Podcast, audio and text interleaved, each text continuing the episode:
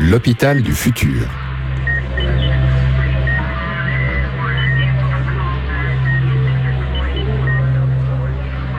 Un podcast produit par l'association Audiolab et Calypsessa, experte en health data. Bonjour à tous et bienvenue dans l'hôpital du futur, le podcast qui raconte comment l'hôpital de demain se construit aujourd'hui même en Suisse, en France et dans le reste de la francophonie. Aujourd'hui et ensemble, nous allons construire la santé de demain. Pour le dernier épisode de l'hôpital du futur, donc dernier épisode pour la série, hein, on a commencé en fait il y a pile poil une année, Karim. Je te salue d'ailleurs. Salut Marco, bah ouais, c'est le dernier. Pour l'anniversaire en fait de l'hôpital du futur, on s'est dit qu'on allait répondre à la promesse qu'on a faite il y a quelques mois, c'était à la rentrée, au moment où on lançait bah, l'étude éponyme, hein, ensemble, construisons la santé de demain. L'idée c'était en fait de poser un scénario aussi crédible que possible, avant ça, de poser quelques questions pour mieux cerner quelle est l'expérience patient actuelle qu'ont vécu nos, nos auditeurs, et puis bah, c'est ce qu'on va vous résumer aujourd'hui. Donc vous avez compris que c'est la dernière émission de la série, mais il n'empêche que nous reviendrons ponctuellement l'année prochaine, hein, ne serait-ce que parce qu'il y a un event en gestation hein, du nom de Medicalytics, et dans le cadre duquel nous allons certainement retrouver des experts de la santé pour nous inspirer. Ouais, puis en plus, euh, de notre côté, pas mal de choses bougent, donc euh, il y aura encore beaucoup à commenter, je suis sûr. Ah, moi, je serais pas étonné que euh, ouais, l'épisode spécial, ça devienne la norme, mais on va attendre un petit peu. On va peut-être revenir sur notre étude, si tu veux bien, Karim. Mais volontiers. Alors, pour reposer un petit brin de contexte, il y a 30, pile poil 30 participants euh, dont on a centralisé les réponses. En fait, il y a eu plus de participants, mais il y a eu plein de réponses à moitié euh, terminées. Je dirais même à 10% terminées. Donc, en fait, j'ai supprimé presque la moitié euh, des réponses qui étaient venues au fur et à mesure. On a eu une première vague, en fait, à la rentrée quand je l'ai lancé. Ensuite, c'était fin septembre lors de Medicalytics. On a eu plusieurs participants. Mais c'est vrai que ces 30 réponses, j'ai quand même pensé qu'on pouvait raisonner à partir de 30 réponses. Pourquoi? Parce que j'oublierai jamais ce cours de finance où on a passé deux heures à démontrer mathématiquement qu'à partir de 14 itérations, on se rapprochait de la loi des grands nombres. L'inférence. Ouais. tu t'en rappelles aussi Je hein me rappelle aussi. Waouh, que de souvenirs. Je me rappelle pas plus du, du nom du prof, mais en tout cas, il m'avait fait impression. Quoi. Euh, bon, après, euh, 30, évidemment, euh, bah, c'est un panel relativement assez petit, même si on peut effectivement de- travailler sur le principe de la loi des grands nombres, mais euh, ça reste un panel assez biaisé quand même. Mais bien sûr, il est biaisé et en fait, nous, ce qu'on voulait pendant cette émission, c'était enrichir ces propos bah, par toute la connaissance que tu as, toi, Karim, parce que tu bourlingues entre la Suisse et la France dans le monde de la santé, et puis qu'on ait des échanges comme on aime le faire, en mode décontracté, mais allez, avec une part d'insight dont toi seul a le secret. Bon, on va tenter, mais en tout cas, euh, il y a quand même deux, trois petits trucs sympas qui ressortent. Ouais, et puis euh, j'avais envie de faire un disclaimer pour commencer, c'est qu'il y aura euh, bah, dans les réponses qu'on pourrait résumer bah, un biais qui est le biais helvétique. Voilà, le système de santé, il souffre partout, il souffre également en Suisse, mais il souffre dans la mesure helvétique, quoi. À Ouais. savoir, à savoir qu'il y a encore des moyens qui sont plus ceux de la France ou de l'Italie, hein, deux pays que je connais qui sont aussi des références pour moi. Euh, on n'est plus euh, dans ce référentiel-là. Il y a des moyens en termes financiers qui sont différents. Il y a également au niveau du personnel soignant. Euh, on nous accuse assez en Suisse hein, de venir faire des rapts dans les pays limitrophes, que ce soit l'Allemagne ou la France, avec un personnel soignant qui est à genoux et qui est en France voisine ou en Allemagne voisine, et puis qui peut se déplacer pour aller à Unispital à Bâle ou au HUG de Genève. Ah, clairement. Et sur les bah, 30 personnes qui nous, qui nous ont répondu, on a 80%, 80% de réponses qui viennent de Suisse. Donc typiquement, hein, la question avez-vous dû attendre? Et quand je vois qu'il y en a une moitié qui dit non, euh, j'ai l'impression que cette moitié, elle est également pondérée par tous les avis euh, venus de Suisse et où effectivement les temps d'attente sont significativement moins longs si on compare par exemple entre Suisse et France. Ouais, alors ça dépend, mais je pense que déjà une première chose qu'on pourrait dire aux auditeurs, c'est qu'ils peuvent retrouver euh, toute cette étude. euh, Ah, trop bien. Ouais, en fait, ça va devenir un peu coton de nous suivre si vous n'avez pas les notes d'émission avec les charts, hein, parce qu'on a fait des beaux graphiques en couleur, il y a des camemberts, il y a des histogrammes, et donc nous, on va se concentrer sur un aspect de chaque chart hein, pour que ce soit compréhensible au niveau audio. Mais s'il vous plaît, allez sur audiolab.ch. Sur la première page, vous trouverez l'épisode Ensemble, construisons la santé de demain, et cliquez dessus, quoi, parce que je pense que ce sera plus clair pour vous. Exactement. Et du coup, vous comprendrez pourquoi les gens n'ont pas l'impression, en tout cas, ont, ont répondu qu'ils n'attendaient pas euh, lors de leur première visite. Bah, peut-être parce qu'ils n'allaient pas aux urgences. L'hôpital du futur. futur. Bah, ils allaient effectivement pas aux urgences, mais je vais la lire en fait cette question pour plus de compréhension. Donc la question c'est, au cours des 12 derniers mois, est-ce que vous avez vécu un cas de maladie ou d'accident qui a nécessité de recevoir des soins médicaux, soit pour soi-même, soit pour quelqu'un euh, de sa famille ou un accompagnant? Et effectivement, une majorité des personnes ont répondu oui, et la principale réponse, bah, c'est 50% des répondants qui sont allés chez le médecin. Quoi. Et eh oui, et encore une fois, on voit de l'importance, en fin de compte, de, de la médecine de ville et de la relation médecine de ville-hôpital. Et on voit que ça marche assez bien ici. Les gens ont plutôt tendance à aller euh, voir leur médecin. Alors, je sais que ça a aussi une influence avec le modèle d'assurance qui les force à aller voir leur médecin de famille. Mais néanmoins, néanmoins ça, ça, ça démontre bien que les lignes de défense et la première ligne de défense dans un système de santé, c'est le médecin. Et donc, euh, bon, alors déjà, ça démontre que ça fonctionne. Deuxième point, ça démontre que les médecins suisses sont ponctuels et qu'ils ont tendance à respecter les horaires qu'ils donnent. Donc ça, c'est plutôt pas mal aussi.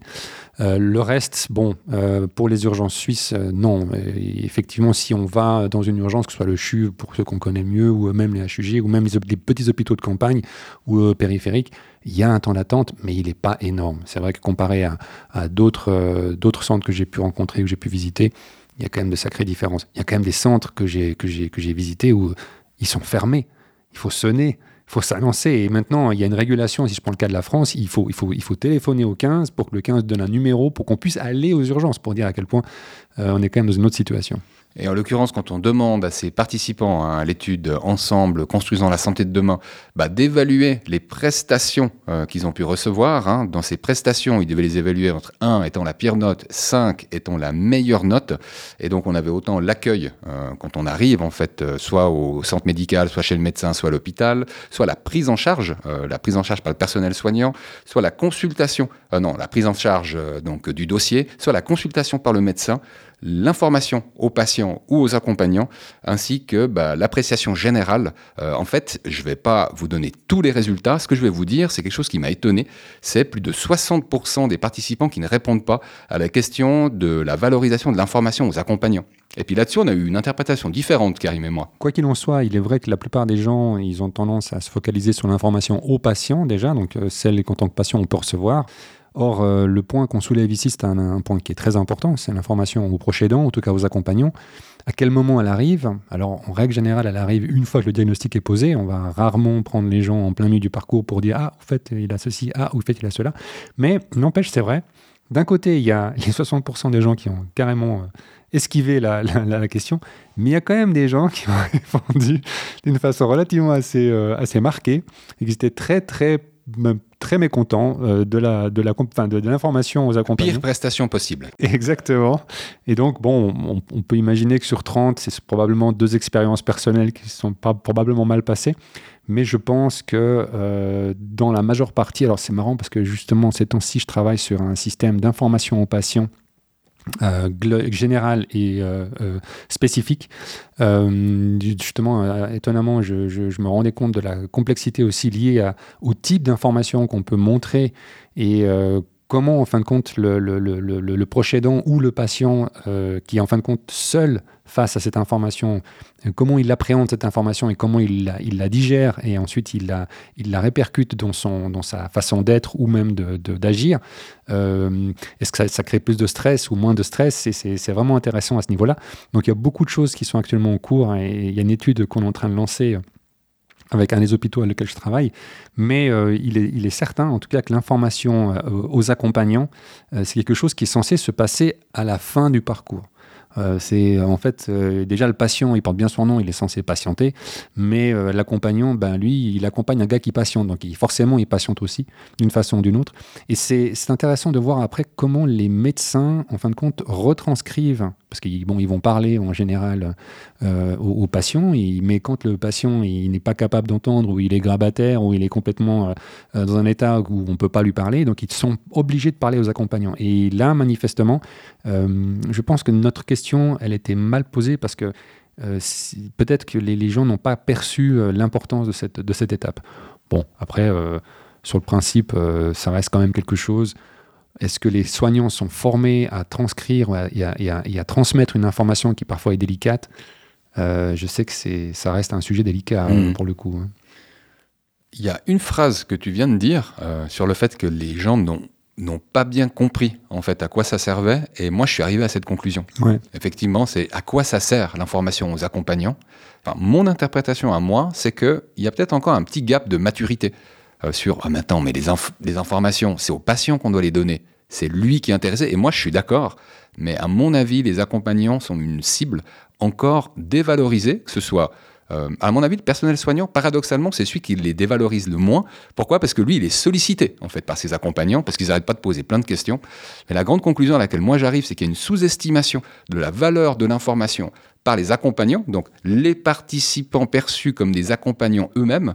Euh, pourquoi? Parce qu'ils en oublient peut-être l'anxiété qu'ils ont à ce moment-là, le fait qu'ils ont de la peine à faire confiance aux informations qui sont données, par exemple, par euh, l'oncle, la femme ou le frère qui sont pas des médecins, et qu'à partir de là, en fait, une base commune d'informations, ne serait-ce que pour échanger avec le patient sur des informations qui sont analogues, c'est-à-dire qu'elles sont affichées de manière identique pas qu'elles sont comprises de la même manière. Et je pense qu'il pourrait y avoir une vraie plus- plus-value, et là-dessus, on est complètement alignés, Karim et moi. Ouais, puis en plus, euh, de plus en plus, on se rend compte que selon. Alors, évidemment, quand on parle de cas qui sont des cas aigus, euh, ponctuels, euh, quelqu'un qui se casse une jambe, bon, voilà, il se casse la jambe, on lui, fait on lui fait sa radio, on lui fait son plâtre, et puis il repart à la maison. De l'information euh, à l'accompagnant pour expliquer comment nettoyer, ainsi de suite, mais ça reste relativement assez sommaire. Ça, c'est pas des problèmes très complexes. Mais quand on a des, des problèmes récurrents ou des maladies qui sont rares ou des choses qui tout d'un coup font que euh, l'accompagnant en tant que tel, ben, il souffre autant, voire même plus, parce qu'il doit en plus, non, il y a le stress qui est induit par euh, ben, le, la maladie ou l'état de son, de, son, de son parent, mais en plus, il y a tout le stress que ça induit dans son changement de vie, dans l'impact que ça va avoir, comment il va accompagner tout ça. Et puis ça, en, en règle on, on sous-estime complètement l'impact. Et non, non, moi je pense que c'est un sujet qui est, qui est encore à creuser et qui devrait être euh, bien mieux pris en compte. Mais effectivement, comme tu le dis, euh, les soignants sont, sont peut-être ceux qui ont mieux compris. Et pourtant, euh, vu le peu de temps qu'on leur laisse, c'est pas évident de transmettre une bonne information. Et d'ailleurs, ça me rappelle une anecdote que tu m'avais racontée euh, quand tu, tu- étais allé euh, à l'hôpital. Tu avais demandé à, un de tes parents, bon, euh, qui était justement qui passait aux urgences, euh, comme qu'est-ce qu'il avait, que- que- quelle information il avait reçue. Ah, moi j'ai un process en fait, euh, parce que j'ai compris que en gros, une, personne, une version. Et du coup, ce que je faisais, c'est que je demande d'abord, euh, bah, quand la personne est consciente, quand le patient est conscient, euh, bah, qu'est-ce qu'il a, quoi? S'il va bien, qu'est-ce qu'il a? J'écoute. Et ensuite, je fais en sorte de sortir de la pièce du patient et de choper un gars qui est en visite, mais en dehors de la pièce, pour qu'il n'y ait pas d'interaction en fait entre le patient et l'accompagnant, et lui dit Et alors T'as compris qu'est-ce qu'il avait? Et là, j'entends la deuxième version. Une fois que j'ai ces deux versions, en fait, je vais aller voir le médecin. Et souvent, en fait, j'ai trois versions différentes. Et la vérité, c'est que la quatrième, elle sort de ma tête. Ouais, mais bon, ça c'est inévitable, forcément. Puis en plus, maintenant, avec euh, les interprétations qu'on peut avoir, il suffit qu'on entende un mot et hop, directement, on va regarder sur Internet. Et là, on a un autre monde qui s'offre à nous. Et donc, une, autre interprétation et une autre vision des choses. Ouais, c'est pas simple, c'est un sujet complexe et qui nécessite, à mon avis, une, une vraie réflexion de fond. Mais voilà, dans cette étude, aussi sommaire soit-elle, euh, intéressant de voir que les gens ont, ont sauté cette, cette étape. Mhm. Et bon, c'est surprenant. Passons à un niveau plus philosophique. Quatre citations qu'on a demandé d'évaluer sur une échelle entre 1 et 5. hein. 1, c'est pas important, 5, c'est essentiel. Hum, Alors, les quatre citations, euh, je les donne. Si chaque patient est unique, la médecine doit personnaliser ses soins. Plus que la prévention, la société doit valoriser positivement la bonne santé des individus. La société doit prendre soin de la santé, pas que des malades. Chaque problème de santé est un parcours et peut se vivre comme une expérience patient. Ouais. Alors, il y en a, il y en a deux, hein, il y en a deux où on voit une différence assez claire hein, Ouais. dans euh, la notation sur l'essentiel. Ça passe du simple au double. hein, c'est vraiment très, très, très visuel sur les, sur les charts. Les deux qui ressortent, en fait, c'est deux P euh, de, la, de la médecine 4P. hein. on y mettra encore la définition dans les notes d'émission. Raison de plus pour aller sur audiolab.ch. Et c'est effectivement les deux qui font la mention de la prévention et le fait de prendre soin de la santé qui, prédomine assez clairement. hein. Ouais, bon, après, euh, ça, je, je me demande à quel point ça n'a pas été influencé par euh, l'épisode Covid, mais effectivement, il y a une, réelle prise en compte euh, de, l'outil de la santé. Euh, on voit que dans certains pays, bon, pour pas citer la France, euh, il est quand même mal en point. Et on voit aussi ben, que notre système, il est gentiment arrivé au bout, le système suisse, hein, il arrive gentiment au bout de, sa logique Qu'est-ce qu'on fait après coup? Comment est-ce qu'on arrive à financer cet outil? Et puis surtout, comment on arrive à, garder des soignants qui soit, je dirais, en état de fonctionner. Alors, je, passez-moi l'expression, mais c'est vraiment ça, hein, parce qu'il y a une qualité de vie, bon, ben, déjà au travail qui est, qui est, déjà complexe, mais en plus, il faut préserver la qualité de vie euh, simplement privée. Ah, tu parles du personnel soignant, là. Exactement. Mmh. Et puis après, par-dessus ça, vient se greffer l'outil en tant que tel, l'hôpital, et son évolution, parce que l'hôpital, euh, ben, on est quand même face à des hôpitaux qui ont été conçus dans les années 80, 90, enfin 80, 90 Certains sont quand même relativement assez vieillots dans leur, dans leur conception et dans leur concept. Je prends le cas du CHUV, par exemple. On a encore des chambres à 5, 6, 7 personnes. Enfin, bon, je sais que c'est en train de, ils sont en train de, fermer tout ça, mais quand même, c'est quand même de la médecine du XXe siècle qui a, bien évolué entre temps. Donc, c'est pas simple. De... Et en plus, on doit considérer que quelque part, le, le, le, bâtiment, le bâti en tant que tel n'est plus un bâti passif, il devient actif à bien des égards pour plein, plein de, de, de bonnes raisons, ne serait-ce que de guider des gens, parce que je sais pas si vous avez déjà visité un hôpital, mais en général, c'est un, labyrinthe, hein, on s'y perd très vite. Donc ne serait-ce que de guider les gens aux bons endroits, ça ce serait déjà une bonne chose, mais pas que. Aussi de pouvoir déterminer à quel moment les outils, les salles, les moyens sont utilisés pour pouvoir justement mieux euh, les coordonner et donc mieux les planifier. Donc tout ça ça, ça, ça, ça, ça rentre en ligne de compte et du coup ça a un coût. Et ce coût-là, ben oui, euh, cette notion de société qui doit prendre soin de la santé, euh, moi ce qui me fait, ça me fait penser à un truc c'est que là, tout ce que j'ai raconté, c'est toujours une, société qui fait de la, santé a posteriori, c'est-à-dire c'est quand il y a un problème et on essaie de le résoudre. Mais il y a des sociétés qui font de la santé euh, en, a, en, avance de phase. Euh, typiquement la Chine.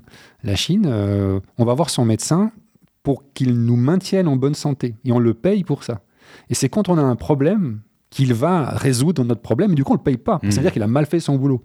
Ce que je trouve intéressant comme démarche, parce que du coup, on valorise la prévention, et en fait, la, la, le traitement en tant que tel n'est qu'une résultante d'une mauvaise appréciation ou d'une mauvaise gestion de la prévention, ce qui me paraît assez cohérent. Maintenant, est-ce que c'est quelque chose d'applicable dans notre démarche? On se rend compte que dans certains pays, comme le Danemark par exemple, ils sont passés sur un système en capitation. Donc euh, la santé, c'est un énorme réseau. Tu Alors, peux expliquer juste? Système Alors, par capitation Par capitation, c'est-à-dire qu'on paye une certaine somme par tête de pipe. Et cette somme-là, elle va être utilisée pour donner, une, on va dire, des soins équitables euh, dans un système de santé qui est complètement, euh, je dirais, interconnecté. Alors, le maître mot ici, c'est l'interopérabilité des données. Alors, ça, c'est essentiel. Hein. Donc, quelqu'un qui vient, on n'a pas besoin de redemander à chaque fois les mêmes choses. Et euh, les médecins, comme les, les, services de soins, les services, des, les techniques, tout ça, c'est des gens qui sont employés dans un système. En fait, ce système, il a un budget. Et avec ce budget, on est censé soigner. Alors ça les avantages et les inconvénients. L'avantage, c'est que fondamentalement, ben, le montant qu'on paye chaque année est sur le même. Et ensuite, c'est au, système de s'adapter. L'inconvénient, c'est qu'on n'a aucun choix. Euh, grosso modo, ben, le médecin, c'est celui-là, euh, l'hôpital, c'est celui-ci, euh, le soin, c'est celui-ci. Et puis si il faudrait un soin un peu plus complexe, machin, ben, il n'y a pas. Ben, donc du coup, ça force les gens à avoir un double système, le système par capitation standard et puis le système privé qui vient compléter. Je ne pense pas qu'il y ait de système qui soit meilleur qu'un autre, mais quoi qu'il en soit, nos systèmes, je dirais, modernes, de, de, de, je de, occidentaux, euh, montrent la limite de leur démarche. Et je pense que la prévention en tant que telle, elle n'est pas assez mise en avant. Et un autre point qui est intéressant aussi, c'est qu'il y a maintenant des incitations à pouvoir euh, tout d'un coup euh, ben, faire du sport ou faire ceci. Mais c'est marrant parce qu'il y a incitation et bâton en même temps. Si tu fais pas du sport, ben, on va te taper dessus, on te fait payer plus cher. Voire même en te disant, mais tu as un cancer, mais c'est de ta faute. Sauf que le cancer, c'est pas quelque chose qui est, qui, est, qui est lié à un comportement, c'est souvent quelque chose qui est lié à une problématique génétique. Donc c'est une drôle de démarche et je pense qu'actuellement, on se recherche encore pas mal. Je voulais revenir sur ton exemple de la médecine chinoise. Je trouvais absolument génial, en fait, ce que tu as dit. Et c'est vrai que j'ai l'impression qu'il y a tout qui est mieux. Mais c'est peut-être une fausse impression. Tu sais, ce que j'ai à l'esprit, c'est que déjà, on n'est pas en train d'aller visiter un endroit. C'est le médecin qui vient nous visiter, si je ne m'abuse, euh, en médecine traditionnelle chinoise. C'est ça. Donc déjà, on ne se déplace pas quand on est malade, ce qui est peut-être une des meilleures choses à faire. Ben, ça évite d'engorger les urgences. Alors un, puis deux, ça évite de ramasser des euh, maladies qu'on chope à oui. l'hôpital, ben et oui. puis qu'on chope euh, plus facilement à l'hôpital qu'ailleurs. L'autre truc que je trouve génial, c'est de me dire, attends, en général, quand on est malade, eh ben, on va pas travailler. Et puis là, bah, ça tombe bien, parce que le médecin n'a pas besoin de le payer. Donc, ouais, euh, ouais. tu sais, c'est un petit peu à la manière d'un vendeur, quoi. Parce qu'un vendeur, j'ai envie de te dire, tu fais le deal, euh, une fois que les livraisons elles arrivent, Voilà, tu fais plus rien, tu touches tes commissions. Et par contre, une fois que les livraisons sont bloquées, bah là, il va falloir euh, te ressortir les pouces, quoi. Et puis convaincre ton client. C'est ça. Donc euh, il y a quelque chose qui va dans la bonne direction pour moi. Euh, je parlerai même pas de l'aspect où on compte sur la nature, en fait, pour soigner, parce que ça, c'est une autre histoire. hein. On a eu deux épisodes sur la pharma. Donc on est convaincu également des bénéfices de la pharma qui viennent de la nature, justement. Mais c'est vrai que quand on pense que c'est un système qui date de plus de 2000 ans, il y a encore une petite part d'innovation là-dedans, je trouve. Ouais, alors euh, 10 000 ou 2000 Parce que la Chine, c'est 10 000 ans. hein. Je te crois sur parole. Ah non, non, mais je te dis, c'est la, médecine chinoise, c'est 10 000 ans et c'est basé sur l'empirisme. C'est un truc très particulier. Un truc qui m'avait surpris aussi, c'est justement, on parle de pharma. Quand tu vois la, la- pharmacopée euh, chinoise, bah, il y a des produits, tu te demandes euh, des, des, des, des- des moulures de pâtes de canard, des trucs comme ça. Enfin, je, je- je dis n'importe quoi, mais franchement, il y a des produits, tu, tu, tu- tu verses un peu. Et quand tu poses la question au pharmacien, il te répond Ah, je ne sais pas ce que ça fait, mais tout ce que je sais, c'est que ça fonctionne. Et, en fait, c'est 10 000 ans de prise de notes où on disait, bon, ben, quand on fait ça, ça va de fonctionner. Pourquoi? J'en sais rien, mais ça va de fonctionner. Et ça, c'est une démarche intéressante. Mais pour revenir sur un point euh, qui est essentiel, la prévention, ça sous-entend du monitoring. Parce que pour prévenir, ben, il faut mesurer. quoi. Et donc, euh, une des questions, c'est est-ce que prévenir, c'est avoir du Big Brother en permanence avec un outil qui nous mesure chacun de nos pas, nos respirations, la façon de manger, nos urines? Voilà, bon, bah, c'est ça. Est-ce que c'est ça le prix à payer pour être en bonne santé? Ou est-ce qu'il y a un peu de bon sens? Je je, sais- je sais pas. C'est une bonne question. Je propose qu'on reste avec. Et je vais même t'en poser une autre de question, parce que je me demandais si, euh, parmi les différentes situations qu'on peut vivre hein, quand on a un problème de santé, laquelle a été jugée euh, par nos répondants comme inacceptable? En fait, il y en a eu une seule qui est assez clairement ressortie. Euh, C'était pas une surprise, mais je trouvais bien de le redire, quoi. Ouais. Juste. Attends, attends, je vais le lire. Non, non, je vais le lire, je vais le lire, je vais le lire. Tu sais quoi, je vais le lire et tu vas me dire ce que tu en penses. C'est ce qui a été jugé comme inacceptable. Alors attention, c'était par. Ah mon Dieu, le jaune, comme ça ressort mal, quoi. Ouais, c'était presque 50% des répondants. C'est le fait de recevoir un diagnostic médical qui ne tient pas compte des symptômes que nous avons identifiés en tant que patients. Ouais. Je trouve ça hyper normal quand je le lis, mais quand même, quoi. Près de Ah bah, 50% moi, ça me- des gens, quoi. Moi, ça me fait peur. Personnellement, ça me fait peur parce que, euh, en gros, euh, bah, pour être médecin, il y a quand même entre 8 et 9 ans d'études. Euh, on apprend à, distinguer des symptômes, voire des symptômes secondaires, des symptômes primaires, et on apprend évidemment à, analyser un- une situation dans son ensemble et d'un point de vue particulier. Certains symptômes sont peut-être là, mais en fin de compte, ils cachent autre chose. Et quand on lit, euh, faut que les, les patients euh, ont ces impressions-là. En fait, souvent maintenant, ils lisent énormément ce qu'ils trouvent sur Internet et, et puis ils lisent tout et n'importe quoi. Euh, je dis pas qu'un qu'un- quelqu'un qui lit sur Internet et soit, soit incapable d'appréhender et d'analyser ce qu'il lit, mais simplement a-t-il le recul nécessaire? Déjà, il parle de lui-même, donc forcément on est biaisé, mais en plus, est-ce qu'on a le recul nécessaire, la science nécessaire, le savoir nécessaire pour correctement analyser les symptômes et en tirer une conclusion? C'est intéressant maintenant parce que la plupart des médecins avec qui je parle, ils me disent, mais on est challengé. On est mis au défi. Et, et on se retrouve avec des patients qui parfois en connaissent même, même plus que nous sur certains sujets parce qu'ils ont tout lu de fond en comble, mais qui n'ont pas compris. Et c'est ça qui est intéressant de voir. Et on doit gérer cette, cette problématique, ce fossé qui se, qui se... Avant, bon, c'était le médecin tout-puissant qui disait bleu, on disait bleu, amen. Maintenant, le médecin dit bleu, et puis le patient dit oui, non, mais ça pourrait être rouge, vous ne pourriez pas. Ouais. Et ça, ça, ça amène des trucs bizarres quand Mais même. hein. je pense que le fait de se sentir mieux, euh, ça vient effectivement bah, d'un bon diagnostic et donc des soins qui sont promulgués, mais aussi quand on comprend ce qui nous arrive. Voilà, J'ai l'impression que c'est une bonne combinaison. Et parfois, j'ai eu le sentiment voilà, de, de, de passer pour une sorte d'abruti qui, de toute façon, comprendrait rien. Et entre-temps, c'est vrai que ça a pas mal changé, parce que cette impression, pour moi, elle date d'il y a 20 ans. Ouais. Et j'ai l'impression qu'il y a un, mouvement qui n'est pas que négatif et que le challenge, c'est comme la concurrence, hein, si je reviens dans le, dans le monde du business. Ouais, ça pousse un petit peu à se dépasser, euh, l'air de rien, quoi. Non, mais tu as tout à fait raison, et je pense que c'était quelque chose qui se passait euh, bah, au XXe siècle, il faut être très clair, enfin en tout cas fin du XXe, avec cette notion de toute puissance du médecin. Euh, maintenant, euh, les jeunes générations, en tout cas, sont beaucoup plus ouvertes, et elles, savent gérer euh, cette, euh, euh, ce, savoir supplémentaire que le patient détient. Et d'une façon ou d'une autre, je pense la- c'est toujours bon d'avoir un patient qui est informé, en tout cas, et qui est même, alors on va dire, est-ce qu'il est initié? Je pense pas, mais en tout cas, qui est- qui est informé et qui est capable de, en tout cas, d'échanger avec son médecin. Par contre, combien sont capables de décrire correctement leurs symptômes ou ne serait-ce que de décrire correctement une situation qu'ils ont vécue, ça c'est plus complexe. Mais euh, il n'empêche que les jeunes générations des médecins maintenant euh, ont appris, et ça fait partie de leur cursus, hein, ils ont appris justement à transmettre cette, information, euh, ne serait-ce que ben, pour éviter qu'il y ait des chocs Hein, on dit maintenant, monsieur, vous avez un cancer. Ben voilà, bon, on va passer à autre chose. non, heureusement que c'est plus le cas. Hmm. Mais il fut un temps que c'était comme ça. Ouais. Je crois qu'entre-temps, on a aussi intégré que 99% des problèmes de l'humanité sont des problèmes de communication. Ouais. Et même quand on se prend pour Dieu, on se dit tant qu'à faire, autant bien communiquer. Ouais, alors après, pour autant que Dieu daigne descendre au niveau de ses oreilles. Pendant un certain temps, c'est pas le cas. Hein. Cher médecin, cher chirurgien, nous plaisantons, vous l'avez compris. Bien sûr, bien sûr, bien sûr. Et puis peut-être qu'on peut passer au point suivant. Alors le meilleur pour la fin justement. L'hôpital euh, Le scénario hein, de l'hôpital du futur ou des urgences de demain. Alors là, pour tous ceux qui voudraient avoir l'histoire complète, je vous réinvite à aller sur audiolab.ch. Ce que vous allez avoir par mes soins maintenant, c'est un petit résumé finalement de cette situation. Nous, on s'est imaginé un dimanche à 16h en 2030, quelque chose comme ça.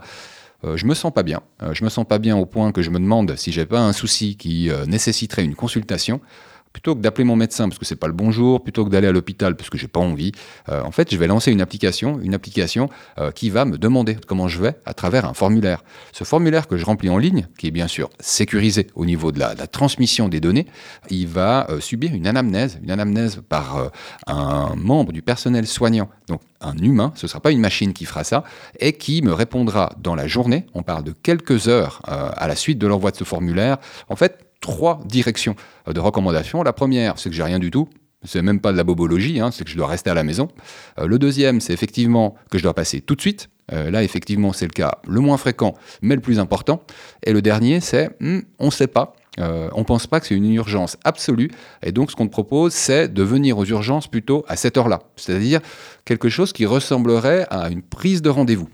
Une consultation. Voilà. Mhm. Et donc, au moment où je m'y rends, effectivement, j'ai la possibilité de m'identifier à une borne. Donc là, je suis dans un hôpital de référence euh, connecté. Euh, et cette borne, en fait, elle prend toutes les informations dont elle a besoin pour lancer mon parcours patient. Et effectivement, dans ce parcours patient qui s'affiche toujours sur la même application, on m'indique que euh, parmi les premières étapes, je dois prendre une radiographie. Et cette radiographie, elle est fixée à une certaine heure. Et j'ai carrément la signalétique, hein, c'est-à-dire qu'en fonction de ma position GPS, j'ai la possibilité de me rendre dans la bonne salle de radiographie, parce qu'on n'a pas qu'une seule. Et effectivement, au moment où j'arrive, après quelques minutes seulement, bah, c'est à moi de me faire radiographier. Et euh, suite à cela, eh ben, j'ai la suite de mon parcours qui me ramène euh, auprès de mon médecin pour les grandes conclusions, quoi, suite à cette radio. Ce qui est intéressant, c'est que c'est même plus euh, de la science-fiction. Dans bien des cas, ça existe déjà. maintenant, on peut appeler. Il y a les assurances qui proposent des, des, des, des, services où on peut appeler des médecins en ligne et puis simplement décrire leur cas. Et en fonction de ça, ils nous orientent. Est-ce qu'on peut aller là ou là? Bon, ça c'est une première chose. Euh, la deuxième chose, c'est que maintenant, euh, alors euh, c'est le cas inverse, c'est dans certains services d'urgence en France, on peut plus aller comme ça débarquer, c'est terminé. Il faut d'abord appeler le régulateur, donc le 15 donc le SAMU. Et en fait, le SAMU pose deux, trois questions et vous dit non, non, faut pas venir, faut venir. Enfin voilà, donc ça c'est un point. Et donc, quand on n'a pas le bon numéro, on est rejeté des urgences. Hein, c'est quand même un point, c'est quelque chose d'assez particulier parce que le principe même des urgences, c'est normalement c'est l'accueil. Mais là, pas du tout. Et puis le troisième point, alors la notion justement de cette, euh, de cette information au patient avec voilà ce qui va se passer, prochaine étape, j'y travaille actuellement. On est en train de fournir ça à un hôpital. Donc c'est aussi quelque chose de très, de très tangible il y avait une des, c'était une des remarques. Alors petite anecdote, euh, euh, le médecin avec qui je travaille me disait, bon, parce qu'à un moment donné, je lui posais la question, je dis bon ben voilà, imaginons qu'effectivement le gars il vient, il a euh, son heure, il doit prendre sa radio, il, a, il, est, il est valide, donc il peut se déplacer, parce que évidemment le, le, patient qui est pas valide, qui veut pas se déplacer, ben, on peut rien faire avec lui, il va devoir rester sur son, sur son brancard, mais imaginons qu'il soit valide. Est-ce qu'on pourrait envisager une salle d'attente, euh, une cafétéria. il sait que dans trois heures, il a sa prochaine radio. Donc, euh, qu'est-ce qu'il fait? Il peut, il peut, faire autre chose. Puis il me dit, ouais, ouais, ouais. Mais moi, j'imagine mal mes patients se balader partout, là, en train de poser des questions. Donc, non, non, non, non, on les confine, ils bougent pas. Je disais, mais c'est un petit peu antinomique, parce que quelque part, bon, on leur donne de l'information, mais en même temps, il peut rien faire, peut rien en faire, quoi. Ça me fait froid dans le dos, ce que tu me dis, Karim. Donc, malgré toutes les évolutions, le futur du patient, ce sera de patienter. Toujours. Toujours. Ah Non, mais Toujours. et là, tu me tues, là. Ah, franchement, euh, 15 épisodes pour arriver à ça, quoi. Et ouais, et ouais. Ben, C'est-à-dire que le statut même du patient ne change pas. On a beau être dans le futur, il reste patient, quoi. Ça, c'est, ça, c'est clair. Franchement, j'aurais bien voulu conclure d'une manière un petit peu différente ce podcast, Karim. On arrive à faire ça ou pas, C'est vrai. mais mais, mais euh, voilà, et donc le, le fait de prendre rendez-vous aux urgences, ça c'est intéressant parce que un, un des points, euh, je pense, qui est, qui est vraiment, qui ressort, c'est que les gens sont pas contre cette notion de décaler quelque peu leur arrivée aux urgences. Au contraire, il la plébiscite, on voit les réponses. Exactement, exactement. Et ça, c'est, je trouve qu'actuellement, c'est sous-utilisé. Ça se discute, mais quoi qu'il en soit, les urgentistes font un travail formidable, ça c'est clair. Euh, souvent, ils font un travail de consultation, donc pour eux, quelque part, on les détourne de leur rôle premier. Donc si on arrivait simplement à, à- convaincre un patient de se dire non, j'y vais pas, mais il s'en prend un gros risque, c'est que c'est pas si simple. Parce que à la limite, on te pose des questions via ton application, puis tu y réponds, mais honnêtement. Puis il se trouve que tu n'as pas bien appréhendé un, un- un- une boule qui est en train de se former dans le cou de ton, ton enfant ou de ton parent, qu'importe. Puis tu te dis, bon, non, mais bon, ça paraît grave Non, il a l'air bien, il respire, il court. Alors qu'en fait, euh, je prends le cas d'une péritonique, par exemple. Oui, non, il a mal au ventre. Bon, bah, donnez-lui un dafalgan. Alors qu'en fait, le gars, il, il a un organe qui est prêt à exploser quand même. hein. Et, donc, du coup, l'appréhension même de ce problème-là fait que ça pose deux problèmes, euh, deux, défis euh, euh, intéressants. Le premier, c'est, bon, si jamais la péritonite se passe et que l'organe explose, qu'est-ce qu'on fait? Donc, qui est responsable? Est-ce que c'est le patient parce qu'il a sous-évalué une situation ou est-ce que c'est l'entité, l'institution qui l'a induit à prendre une mauvaise décision? Pas simple. Et la deuxième chose, c'est en admettant que ça soit vrai et qu'en fin de compte, euh, il n'y a pas eu de, drame, mais que les 24 heures en question ont engendré des complications qui font que la prise en charge devient encore plus compliquée. Qui prend en charge aussi cette... cette- Donc c'est pas simple. Euh, la prise de rendez-vous, en fin de compte, elle fonctionne pour des cas où les gens, ben voilà, euh, tu t'es cassé la main, bon ok, ça fait mal, mais euh, tu peux attendre. Enfin non, peut-être pas la main, enfin je sais même pas, en fait, je me suis jamais cassé la main, mais je me suis cassé le pouce, bon ben voilà, tu peux attendre, ça fait bobo, mais t'as- Donc il y a des cas assez bénins, euh, tout ce qui est, euh, euh, je dirais, traumatologie de base, c'est relativement assez simple. Et des cas qui sont en médecine interne, qui sont beaucoup plus complexes, et ben, ça nécessite une consultation. Alors, est-ce qu'elle nécessite d'être dans l'urgence? Par exemple, au Danemark, on revient à cette problématique qu'ils ont eux. Ils, ont, ah, ils appliquent une règle qui est assez simple. C'est il n'y a personne qui vient aux urgences sur ses deux pieds. Tu peux pas rentrer aux urgences si tu es sur tes deux pieds. Au moins, c'est clair. C'est voilà. Donc, euh, si tu as un bobo, il faut te faire. Ça me va beaucoup mieux, tu vois, une conclusion à la Scandinave. Ouais. De toute façon, bah, c'est toujours mieux fait en Scandinavie. Ben ouais, alors ça, ça se discute Non. encore une fois. Tu vois, ça se discute. Le, le- le gars qui a le Covid, ben, il marche sur ses deux pieds, mais il est en train d'étouffer. Alors, c'est- c'est- qu'est-ce que ça Comment? À quel moment on décide que les deux pieds, c'est. Et est-ce que tous les gars qui marchent sur la tête, on doit les faire aller aux urgences Oui, non, ça c'est une très bonne question. Je pense que c'est- par ça qu'on devrait conclure. Euh, Ce sera les mots de la fin, en l'occurrence. Exactement. Euh, tu sais, ce qui me venait à l'esprit, c'est un, un regret, quoi, au moment où je t'écoutais parler. euh, c'est que je me dis que j'aurais bien voulu avoir en interview quelqu'un qui représente l'assurance maladie. Et c'est vrai que ça, je suis pas sûr que même si on avait eu l'interlocuteur, on aurait eu le bon angle, ou il aurait eu la latitude de répondre comme on aurait aimé, mais c'est quelque chose qui serait quand même intéressant d'explorer, quoi. Ah, j'aurais adoré, sachant que de toute façon, un assureur n'est pas ton ami. il, est là, il est là pour faire du profit. Ouais, Et sur le donc, malheur euh, des autres. Ah bah euh, forcément, et puis donc il va tendance toujours à minimiser au maximum, quoi, donc ça, ça, c'est clair. Mais euh, non, mais il y a, y a une... euh, L'assurance fait partie de l'équation, de toute façon. Et la notion justement d'une assurance, c'est de lisser les risques. Et donc, à quel moment l'assurance peut prendre le relais sur ne serait-ce que ton comportement Euh, Ouais, non, c'est, ça aurait été vraiment intéressant. Ouais, Ouais, Je- gardons je quelques questions ouvertes et euh, quelques pistes également pour ceux qui seraient en manque de l'hôpital du futur, hein, avec ces épisodes qui s'arrêtent euh, au niveau de la série, en tout cas euh, avec celui-ci.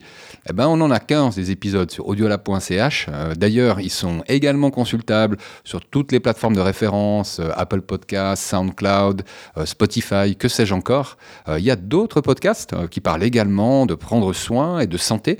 Alors pas qu'à travers la la médecine, hein, euh, la méditation, et même les psychédéliques, pour ceux qui ont vu la dernière série publiée par Audiolab, eh ben, ça parle étonnamment de santé. Moi qui les ai écoutés, moi qui ai participé à ces conférences, j'étais vraiment surpris de voir les HUG, par exemple, euh, écouter tous les bienfaits des psychédéliques, notamment sur les syndromes post-traumatiques. Ouais. Donc, euh, des podcasts super intéressants euh, et qui parlent d'une thématique que vous appréciez, qu'est la santé. Et d'ailleurs, je profite, hein, ceux qui ont bien aimé l'hôpital du futur ou qui l'aiment hein, en l'écoutant, bah, mettez-nous une review. Une review sur Apple Podcast, c'est vraiment le bienvenu. C'est avec les petits ruisseaux qu'on fait les grandes rivières et ces reviews, bah, ça nous permet bah, d'être plus visibles et donc d'être encore plus écoutés. Euh, N'hésitez pas à également nous suivre sur euh, Twitter. hein. mon handle c'est Warco Brienza avec un W. Vous retournez le M pour faire un W. Euh, pour Karim, contactez-le sur Calypse SA. Donc Calypse comme Calypso. hein. J'étais toujours étonné de voir le nombre de gens qui connaissent en fait Calypso. Donc il y y a un Y mais il n'y a pas de O. C'est Calypse SA. Et euh, bah, on va rester en contact à travers euh, Twitter pour tous ceux qui auraient des questions. Et puis autrement, il y a un autre podcast qui est en préparation, mais je vous fais la surprise. Il n'y a pas de cadeau en termes d'infos avant Noël, mais on vous souhaite malgré tout des belles fêtes. Exactement, profitez bien, prenez bien soin de vous. Ah, c'est clair. Et puis euh, l'année prochaine, il y aura deux, trois choses encore. Surprise. Au revoir à tous. Bye bye. L'hôpital du futur.